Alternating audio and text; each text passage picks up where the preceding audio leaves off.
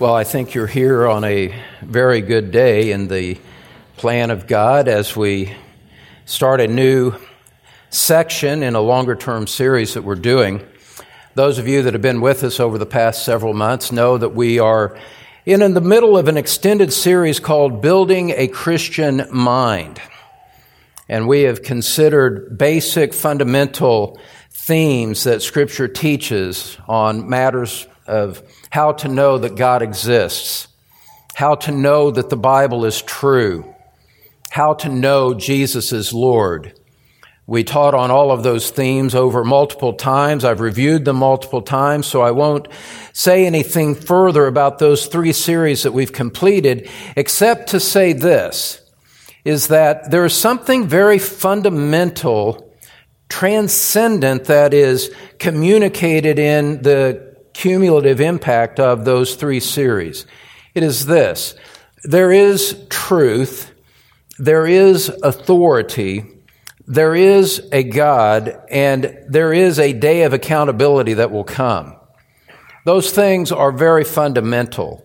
And I don't think it's too much to say that unless in some manner those, those thoughts are recurring and come back to you from time to time every week, that your mind is not trained in Christian thinking.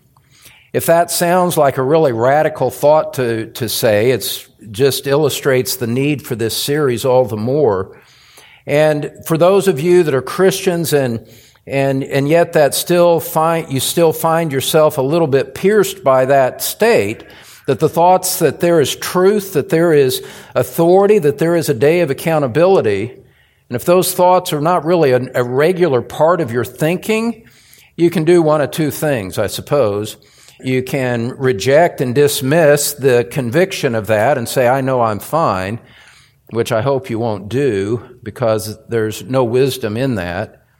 Or you can say, you know what, I need, I need to come back to God's Word. I'm, I must be missing something. There must be more to my life than just the, the day to day activity of keeping my job or watching over my family or doing these things. I must, I'm so preoccupied with things. Maybe I'm missing, maybe I'm missing the whole point. Uh, because the truth of the matter is, if those aren't a regular thought of your thinking, then yeah, you are missing the point. And I would not be doing you any favors to sugarcoat that to you in any other way than to state it plainly. And so that's why I say I'm really glad that you're here today because we're, we're about to start a fourth aspect of this series of building a Christian mind. And what I would say without fear of contradiction as we will look at this over the next, this section over the next six to eight weeks on Sundays, only on Sundays, is that what we're about to enter into is the most practical the most absolutely life changing aspects of biblical thinking that you could possibly imagine.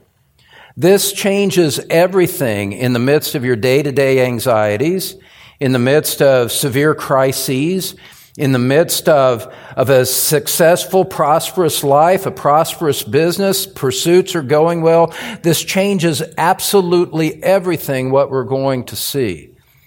And I've said in the past, and I don't mind repeating it, that these were things that I didn't really come to grasp until even, even after I had been through two courses of study in seminary. And you guys know where I went to seminary at, so that's a pretty remarkable thing to say. These things were not clear to me even after I graduated, and only in the course of my own study and exposition of Scripture did this rise to my understanding and enable me to, you know, to put behind a lot of a lot of junk and to embrace truth in a way that has altered the way that I think and the way that I minister and the way that I live.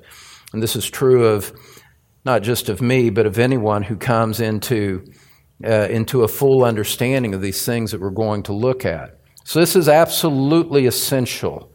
And I would say this also, beloved, just by way of introduction. We're going to be in this for a while, so there's no reason for me to hurry here. If you find yourself And if you can be candid enough with yourself to say that you are chronically discontent with life, that you're chronically dissatisfied, that people point out to you that you know you, you complain a lot, then you really need these things because you're looking at life through the wrong lens. To be chronically discontent with life is to miss something very fundamental and foundational. It's the fact that you have right now, you have the very life that God has given to you. No matter how difficult it may be, God has given you the life that you now have as you sit here today. Now, admittedly, some of you may be suffering because of sinful choices that you've made in the past. You may be under affliction of some kind. But as you look at it now, looking forward, understand that God has orchestrated everything in your life to bring you to precisely the point that you're at now. And his purpose in that is so that going forward, from this point forward, you would learn and that you would submit and that you would commit your heart to glorify him, to honor him in precisely the circumstances that you find yourself in. And so if you're in a hard strait because of sinful choices that you've made, you start by glorifying God by saying, Lord, I confess my sin. I acknowledge that my own choices have put me in this position. I humble myself and I ask you for grace going forward. There's the starting point. If you're chronically, chronically ill, chronic difficulties of, of whatever sort, Lord, I accept this affliction from you and I, I, acknowledge that your grace is sufficient for me and I ask you to perfect your strength in my weakness. If you have prosperity, say, Lord, everything that I have comes from you. What do I have that you haven't given to me, oh God? I give you the glory. I take none for myself. Thank you and help me to be a good steward of the blessings that you've showered upon me. And on and on it goes. There's a common thread through all of it, and it's the title of our next series. And you need to know this in order to be able to live that way. The title of this next series is How to Know God Rules Over All. How to Know God Rules Over All. That's our next series that we're embarking on here. And today's message is entitled specifically the complete plan of God. The complete plan of God. Now, I want to say, I want to repeat a word that I've made about to justify this whole series. I want to say these things further. We've said that we know God exists, how we know the Bible is true, how we know Jesus is Lord. We're about to start on how to know God rules over all. Down the road, we're going to consider how to know that Christianity is true, how to know truth exists, how to know true salvation. I've said in the past, but I think it's really important to say it again. And there's always reasons for why I repeat myself. I realize full well that, that most of you, to one degree or another, would, would verbalize a statement that you affirm these things. I affirm that God exists. I affirm that the Bible is true. I affirm that Jesus is Lord, and on and on it goes. That's why you'd gather in a church like this, for the most part. I realize that you would outwardly affirm these things, but beloved, that's not the issue. That's not why we're considering these things. I say what I'm about to say sympathetically pastorally, but I also say it with, uh, with clarity. I also realize that most of you could not, on the spot, be able to persuasively support those beliefs from Scripture and to be able to and to be able to state forth a biblical reason and, and multiplied biblical grounds for all of those things that are fundamental to a Christian worldview. you assume it, you kind of affirm it in general ways, but to be able to, to go to scripture and to be able to, to explain it to yourself, explain it to your family, explain it to, to those that are hostile or foreign to the faith, yeah, I'm, I'm mindful that most people can't do that, and that's not good. That's not the way it's supposed to be at all. And again, I say these things sympathetically, but I want, I, I just have to say them beloved, even if it hurts your feelings. For many, your lamp is plugged in to these truths, but it's plugged into someone else's outlet. And you cannot live in this world on borrowed belief. And as the forces of our culture become increasingly hostile and the things that we've presupposed for generations collapse all around us on an accelerating basis, a borrowed belief isn't going to do anyone any good. You must make the sustained effort to make this truth your own, to know it, to take the time over the course of weeks and months to, to meditate on it and to grasp it and to be able to share it effectively with others. You and I, we must know why we believe what we say we believe. And we must be able to go to specific places in the Word of God to support it. We must know that. We must know why we believe and why we believe what we teach. And let me say something else, and to be an encouragement to parents of, of young children that are here, and just the opportunity that you are taking advantage of to put your children under the teaching of the Word of God, we need to recognize this corporately. Some of us, yeah, we've heard these things before. You and I, we need to have the patience and the love and the care and the concern to want something beyond that which would tickle our own minds with new information. We need to have the love and concern for the young people in our midst who are hearing these things for the first time with any degree of understanding. We owe it to them. We owe it to Christ to lay a foundation that will serve them all their lives. And even if you don't see it right now, beloved, that's what we're giving to you and your family.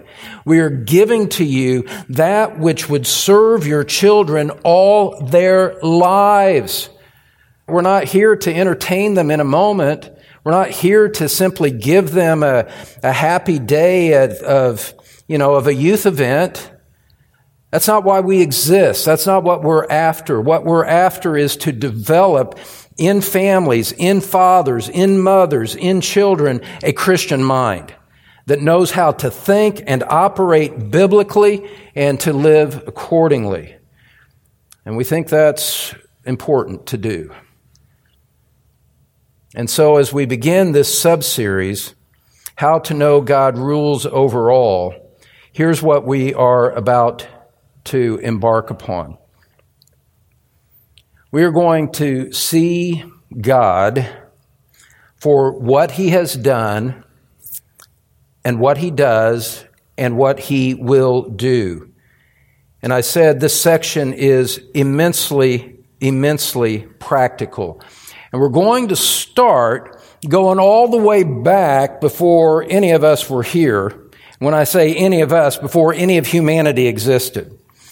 Go back long before the world began and enter into the pre eternal mind of God in what we consider here this morning. It's a pretty holy place to go, isn't it? to step back beyond time and into the divine mind of God, we can only do that because He's revealed these things to us. When we talk about the complete plan of God, theologically, what we're about to consider here this morning is what is known as the divine decree. The divine decree. Sometimes theologians will refer to it as the divine decrees, plural, and we'll explain that in a moment. But here's where we want to begin. And this is just so very fundamental to right Christian thinking. This is not abstract theology. This is absolutely essential to understanding everything or anything about what you see happening in the world around you. If you are not familiar with the concept of the divine decree, you have no idea of how to interpret rightly anything that's happening around you. You can't understand why a cow stands in the field like it does. You can't understand the simple principles of mathematics without understanding something about this. Let's approach it this way. Scripture says, and you all know, the very first verse of the Bible, that in the beginning, God created the heavens and the earth. And we're not talking about creation today, we're talking about something else. We'll talk about creation next week, Lord willing. God created the heavens and the earth. God, at the beginning of time, in that instant of time, He created the heavens and the earth, and the clock on human history began ticking at that point, right? Here's the question. Here is the question that we need to ask as we go back to that beginning moment in human history. Here's the question that matters. When God did that, when God created the heavens and the earth, did he have a plan in place for what would come next? Did God have a long term plan in mind when he created the heavens and the earth? Now, in the course of human history, course of theology, there are deists who would say that, man, not really, he really didn't. Deists teach us that God created the heavens and the earth and then he just walked away and left it to work out on its own energy, its own timetable, and doesn't have any interest in, in what happened. So he just created it and walked away. Now it's really, it's really difficult to understand why God would do that. Why would God create something that he had no interest in? And so that line of thinking, which is was so prominent around the founding of our country really doesn't do us any good and doesn't take us anywhere. It's a, a dead end and a foolish way to think. More recently, in the course of the evangelical church, there's been this rise of what's been labeled and what I've taught on, known as moralistic therapeutic deism. Moralistic therapeutic deism. That's a mouthful. If you haven't heard those messages, I really ask you and encourage you to go online, find them, and listen to them because they're really, really important for understanding the nature of what happens in the broader church all around you. Moralistic therapeutic deism. What I'm about to say is a gross oversimplification, but it's sufficient for purposes today. They say, yes, there is a God. Yes, He created the world. But it's really not that serious of a deal to Him. God wants you to be nice and kind to one another and, and God will, God will intervene when you have a problem and you need His help and you're in a tight spot, you can call on Him and He'll step in, He'll solve your problem, and then He'll step out again and let you get back to the life that you want to live. And so God will intervene as you ask Him to, and He'll, He'll help you when He wants to, but for the most part, He stays out of the way and just has a, a father, a grandfatherly, benign approach to things. It's so seductive and yet so destructive at the same time. Moralistic therapeutic deism is a complete false heresy on the whole nature of the whole nature of truth as it suggests that God created things, just wants you to be happy. He stands back and, you know, he really doesn't have much to do with it. But if he needs you, you can call on him like you can call on AAA if your car breaks down alongside the road. Call, he'll come, he'll help you, he'll get you going, and, you know, then he'll go away. And there's no, just like you have no real relationship or need for the record driver from AAA, over the course of life, conditions you to think about God that way. And it's an outrage against biblical truth. And so you need to hear those messages. But both of those, whether you're looking at classical deism or moralistic therapeutic deism, both of them are conditioning you to think that, that God is distant and removed from his universe, distant and removed from the world, and really has no interest in what happens along the way. And it creates, it creates in your mind it creates in your heart a sense of a cold, distant deity uninterested in what takes place. And because you have that sense of a cold, distant deity, you have to plead with him and, and, and beg him to get involved in something when it looks like things are getting out of control. Well, all of that can be swept aside, dismissed, and put into the prison of false religion where it belongs if you understand something about the divine decree, the complete plan of God that we're going to look at this morning. Let me repeat the question Did God have a long term plan in place when He created the heavens, the heavens and the earth? Did God have a long term plan in place when He created the heavens and the earth? Obviously beloved, the answer, the biblical answer to that question is yes, he did. He did have a plan in place when he created the heavens and the earth. And the theological name for that plan is the divine decree. The divine decree. Let me start with a definition of the divine decree. The, the uh, Reformed Theologian Louis Berkhof defines it this way, and you should write this down. It's so brief and yet so comprehensive. There is a lifetime of study wrapped up in this brief sentence. The decree of God is his eternal plan or purpose in which he has foreordained all things that come to pass. Period. End quote.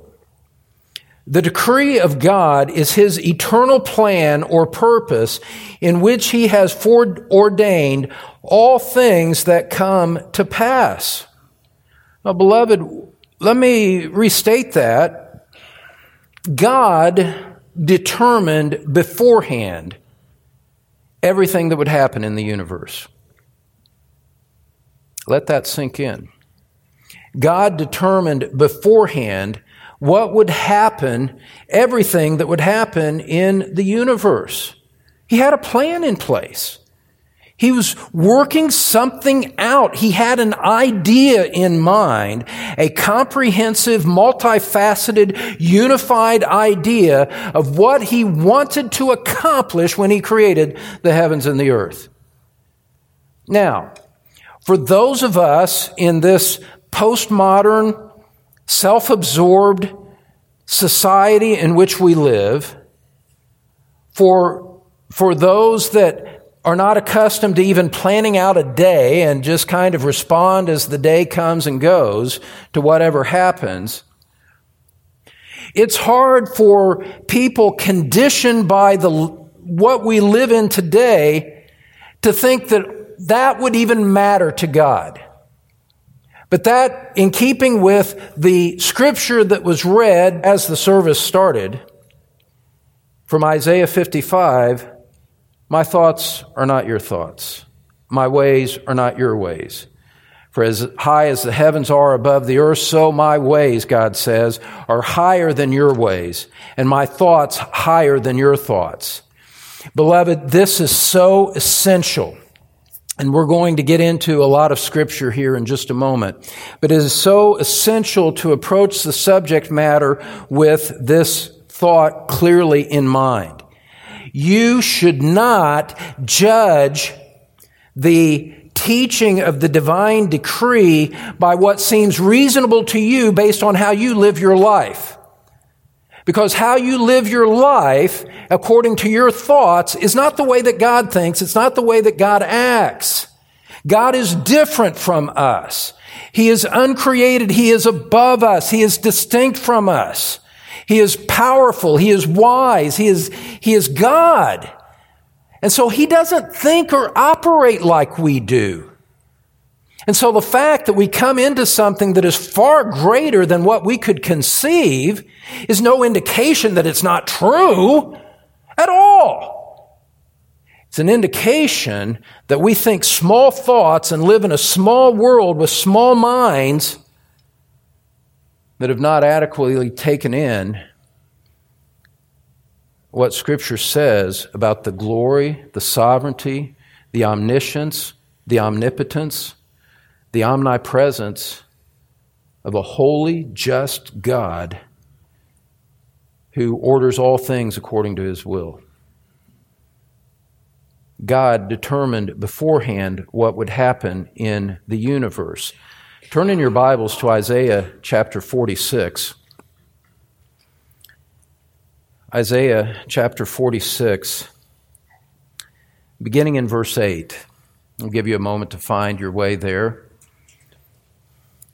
Isaiah 46, verse 8. And again, I just remind you as we start to dive into the deep end of the pool in Scripture here that these things are so immensely practical, so immensely far reaching, so immensely life changing, so settling, so calming in their effect to the believing heart that even if you don't see on the front end why it has those implications, even if you don't see on the front end why these things are so important, at least stay with us as we go through Scripture and ask God to help you see that which is, may not be apparent to you on first appearance. Isaiah 46, verse 8. Remember this and stand firm. Recall to mind, you transgressors, Remember the former things of old. For I am God, and there is no other. I am God, and there is none like me. Declaring the end from the beginning, and from ancient times, things not yet done, saying, My counsel shall stand, and I will accomplish all my purpose. God declares the end from the beginning. He says beforehand everything that will happen. And in that, he is declaring that he has established all things that will come to pass before they actually do occur in time. God in eternity established his plan. God in eternity works out, worked out what that plan would be and now he is in the process of implementing it and executing it and carrying out as he determined to do. Now, when it comes to understanding these things, and just on a very fundamental, on a very fundamental level, beloved, understand this that as we look at everything that happens around us in our individual lives, in, in our country, in politics, in finance, in whatever else you want to talk about, Understand this, beloved, which is a, which is a direct, colossal hit on the philosophy that governs the way the world thinks. This is a collision of massive proportions with the spirit of the age in which we live. We're not, and we're not at all trying to diminish that. We're trying to highlight it. You and I we live in a God centered universe, not a man centered world. What is happening in the world is according to a plan that God has established, that God is controlling, that God is directing to ends that God has appointed because he determined things that would happen that had not yet been done. He will accomplish all his purpose, Scripture says. And that means that Yeah, I, I sometimes I can just I just have to to smile and almost chuckle at the magnitude of biblical truth because it's so amazing and so overwhelming and so contradictory to the way that men in sin think.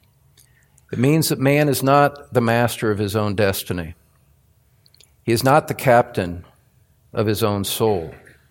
He is not in charge. Things do not run according to the way that men determine them to be. Things operate according to a plan that God established before eternity began and that He is working out in perfect sovereign control to an end that He has appointed that will be to His glory. This is this is fundamental to right thought. It is fundamental to right Christian living. And it is essential for us to understand it. And that's why we're taking time to consider these things here today. Overall, I have seven points. Whether I get through them all this morning or not, we will see. But I want to answer a fundamental question with seven aspects. What can we say about the decree of God? What can we say about the decree of God? Stated differently, what, what has God revealed about this complete comprehensive plan of His that He established before creation and is now working out according to His wisdom? Point number one. The decree is diverse and yet it is one. The decree is diverse and yet it is one.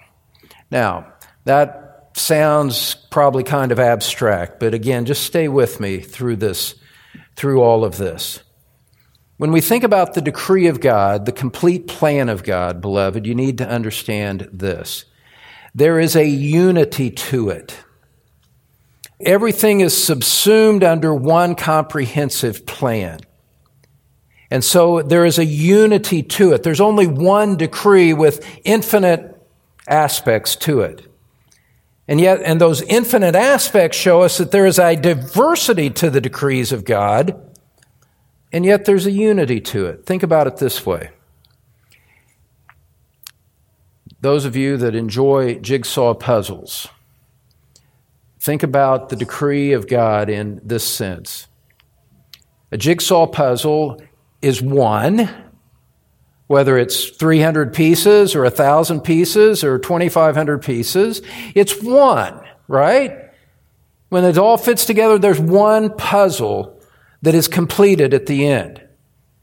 And yet, every jigsaw puzzle has a diverse number of pieces that fit together in order to create that one puzzle in its final output.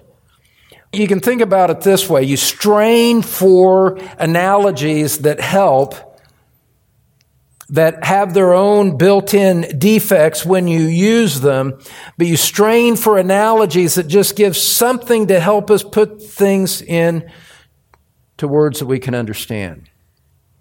The decree of God is as if there was an infinite jigsaw puzzle that was put into place and it is being put together over time in a way that when it is completed, there will be a full picture shown, and every piece will make sense in the overall context of that, of that great jigsaw puzzle that's been done.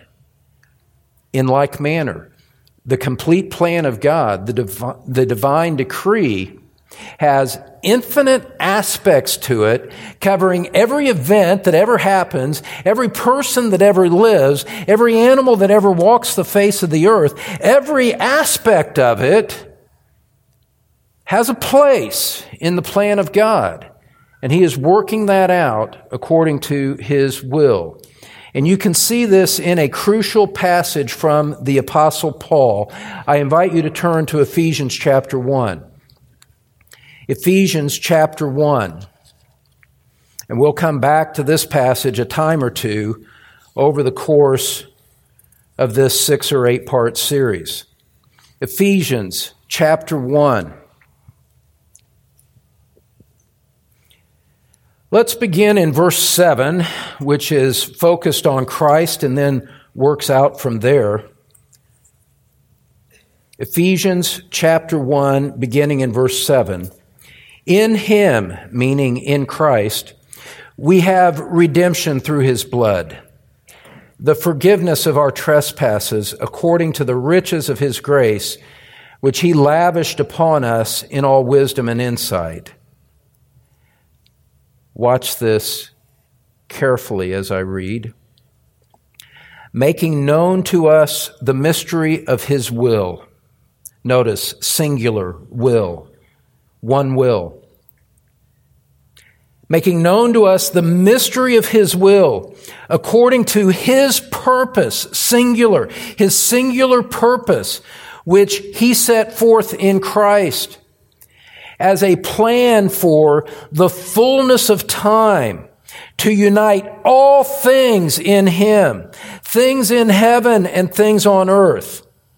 In Him we have obtained an inheritance having been predestined according to, here it is again, the purpose of him who works all things according to the counsel of his will. Now, beloved, I understand fully that when you read through the Bible, and you read those verses in 10 or 15 seconds and keep going on, that the fullness of the significance of that maybe has never hit you.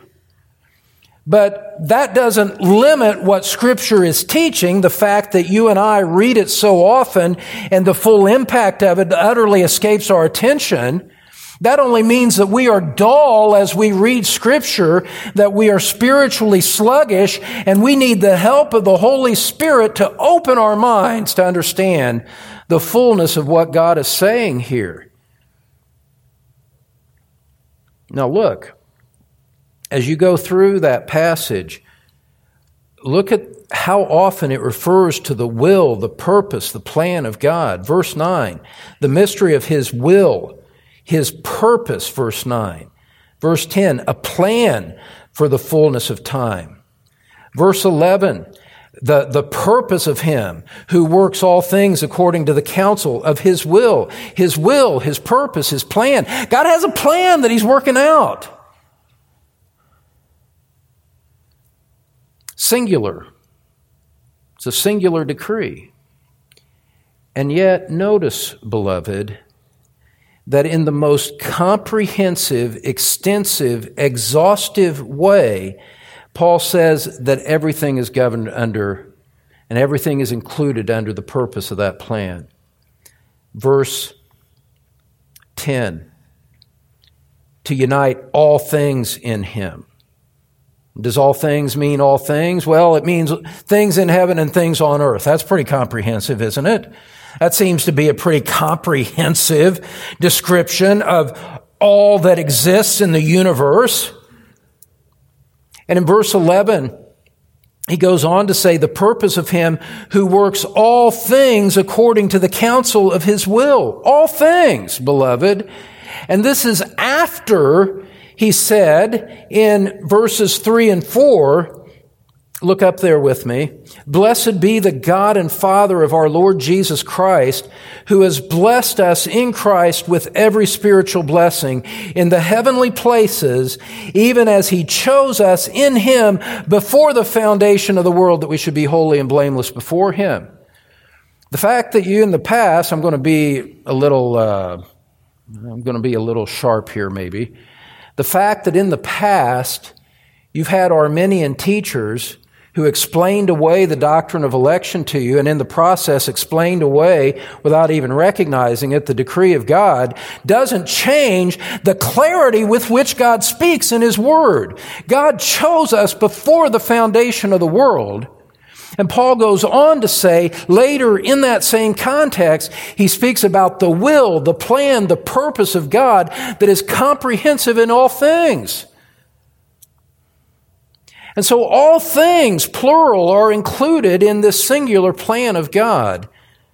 One will from one God, and yet a plan that covers everything in the universe from the beginning of time until the end of time.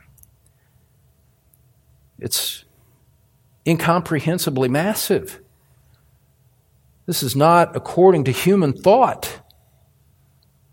And let's just say this, you know, as people would furiously look for ways to contain this and to restrain it, and thereby put God in a box that they can control, understand that God has spoken with clarity here. You can speak of, as I said, you can speak of the divine decree, singular, which emphasizes the unified plan. Others say decrees because God's appointed an infinite number of things to show that all things are covered by it. We'll today speak in terms of one decree, emphasizing the unity of the plan that God has by which He foreordained everything that would come to pass in, the, in all of the universe. Now, you step back and there's an appropriate, right sense of holy hush that falls rightly on a room where these things are being discussed. A holy hush that recognizes these things are high and holy and far beyond the way that we normally think, far beyond our capacity to understand. How can one being have such wisdom and such power to do that? And that is the being to whom I will one day give an account of my little individual life? Yes. Yes. That is, that is sanctifying. That is frightening. That is why the Bible says the fear of the Lord is the beginning of wisdom. To recognize that this God exists independently of you and me, that He has a plan that far transcends you and me that he is righteous and holy and just and wise in all that he does. This is not a God with whom we should trifle.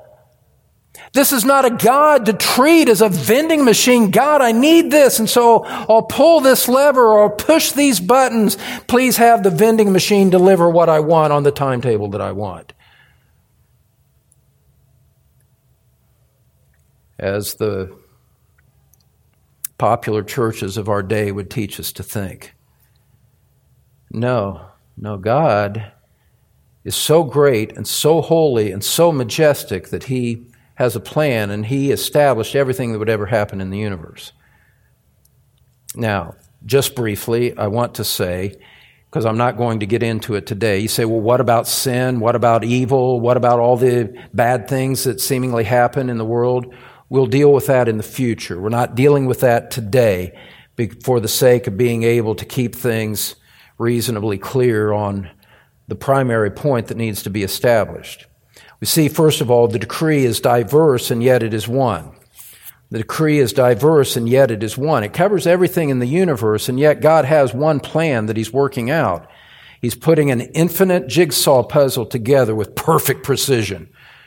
And not a piece will be lost, not a piece will be misplaced, whether it's a hair on your head, a bird in the sky, or whether it's the rise and fall of a nation like Rome, one day to rise or fall like the United States of America. All of it on a massive macro scale or on a micro scale, it all fits under the divine decree. Now, secondly, what can we say about this decree? This dec- the decree of God is eternal. The decree of God is eternal, and that's what I've been saying all along. We won't spend much time here. God planned the course of the universe before time began. He planned the course of the universe before time began. We saw that in Ephesians chapter 1 verse 4. He chose us in him before the foundation of the world Paul speaking to speaking of the doctrine of election that God chose beforehand all those who would be saved and passed over others who would not be saved. Do you realize, beloved? I haven't always even thought about it in this sense myself. But do you realize that in that, that verse, the distinction of those who are chosen and those that are passed over.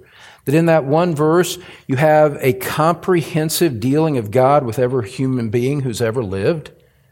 God chose beforehand who would be saved. He passed over others who would be not, who would not and be left to their own sins. Do you realize that, that therefore the billions of people who have ever lived and who ever will live are included within the course of that statement?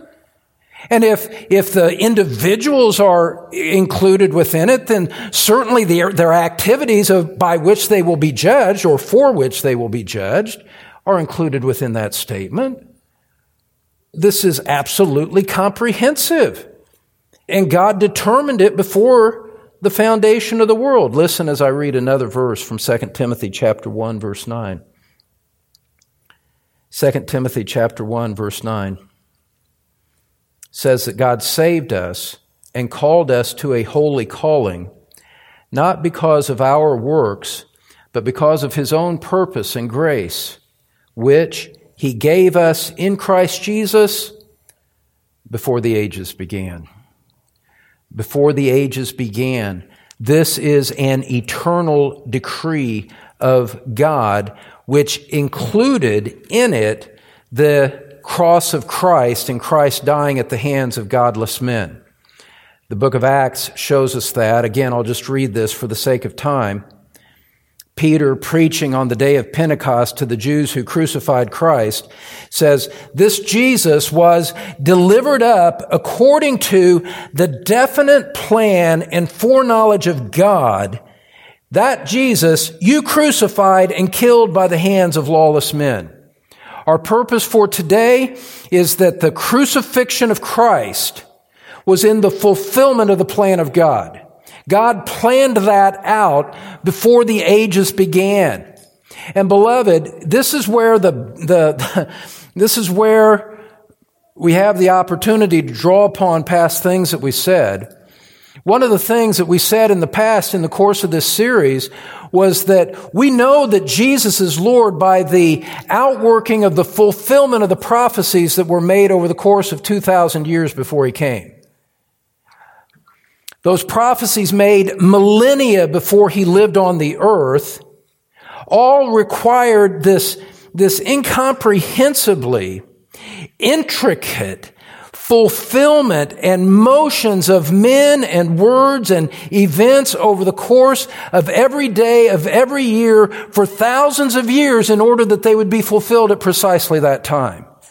Now, the only way that that happens is if there is a divine plan that is being worked out and orchestrated by a divine conductor who is in perfect control and has planned it all out to do exactly what he wanted. Even godless men are working under the hand and direction of God because God is wisely moving all things according to his purpose. Now, listen, beloved. Let me give you another analogy. I'm giving you table game analogies here, which is really ironic because I, I hate table games. I hate table games. Ask, ask Nancy, she'll tell you. I hate, I hate table games. The bad thing about saying that is that that's, what some, that's all some people will remember. They'll forget everything about the divine plan. Oh, Don hates table games. Isn't that cool? Beloved, understand this that when, in the world in which we live, and as we think about calling upon God for help and we pray to Him for help, and you know, you think about what it means for God to be sovereign, understand this, beloved. The world is not operating like a game of checkers or a game of chess where God makes one move and then we make a move in response or Satan makes a move and contradicts it. Satan moves his, his bishop and puts, you know, puts the king in check. It's not like that at all. When we talk about the divine decree and the outworking of the divine decree, which is the doctrine of divine providence, which we'll get to, we're talking about something where God is orchestrating God is directing. God is working in everything that happens. He is sovereign over it all. He is working out all things according to his purpose. And so God does not make a move and then wait for Satan or man to respond. He established the end from the beginning, and everything within the course of his universe is working to the fulfillment of that great goal.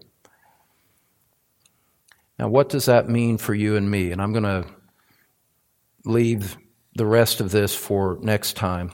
Why is this so very, very practical? Beloved, every joy, every sorrow, every difficulty, every uncertainty in your life is included in the comprehensive, complete plan of God. There is nothing in your life that has come apart from, that has not been filtered through the mind and hand of God. Everything that is in your life is there with a purpose from God Himself. And this is utterly transforming in the way that you think about these, these kinds of things. It's not. You are not. And those of you that have come from charismatic churches, I'm delighted to be able to liberate your minds from the lies that you've been told. You are not subject to Satan as you go through this life. God is in control, not the devil. And you see that in the book of Job. You know, Satan had to get permission from God to even afflict Job. God set limits on it, and then God brought glory to himself and blessing to Job at the end. You're not, you're not subject to Satan. You're subject to a holy God, a good God. If you're in Christ, you're, you're subject to a God who loved you and sent his son to save you and to bring you into his family. And everything that happens somehow is in furtherance of that. You say, well, what about the hard times? You know, and you, what, if, if what you're saying is God sent this heartache to me. God sent this rebellious child to me. God sent this affliction, this, this bankruptcy. God sent all of these problems then. If what you're saying is true, look, people think People think that they are protecting God by shying away from that conclusion. Uh, that's a, it's an utter disaster. That's a wrong way to think. Just one scripture passage would give us a sense of it. In 2 Corinthians 12, Paul talks about how there was a messenger from Satan that was afflicting him. And he recognizes, you know what? God sent that affliction to me to humble me, to keep me from exalting myself. God has a purpose in these afflictions. And not only does He have a spiritual purpose in it, alongside the affliction, He gives us a grace that is sufficient to help us endure it a grace that enables us to give Him the glory, a purpose that causes us to acknowledge our weakness, to humble ourselves before God and before man, and to say, I am nothing before Him. I am nothing before you. I am weak. I'm a creature of flesh, and I'm like a, a wisp of smoke passing through the wind that will, will be gone quick enough and quick enough forgotten. And it's through afflictions, severe afflictions, that God teaches us to think rightly about ourselves in that way and to draw upon Him in intimacy, even as Christ drew upon the strength of His Father as He faced Gethsemane. And so, yes, God has a plan. He's working it all out to His glory. It includes everything in the universe and every detail in your life. Now, yeah, that, that's a lot to take in. It takes some time to process that. But when you view the issues of life from this perspective, you see them completely differently. If you're not calculating God into your approach to life at all, then you don't understand the first thing about what's happening to you. You don't understand the first thing if that's not a central part of your thinking. If you think that Satan's just being a bully to you, and that, you know, you need God to call him off, you're looking at things all wrong. The devil is God's devil. He use, God uses the devil for his own purposes. If you think that if you think that the presence of hardship and affliction is a sign that God has abandoned you, that God's not loving, you're viewing it all wrong, beloved. It's because you're viewing it far too narrowly. You're viewing it as a time warped creature in a time focused manner and not connecting it to the greater purpose of God that is at work in everything that happens. And you and I are going to have the privilege of working this out more in the days to come. For now, we thank God for the opportunity to have introduced this, and we'll look at more of it on Sunday. Be with us on Tuesday as we continue our study of the Sermon on the Mount. Let's pray together. Father, these are, these are matters of great consequence, we know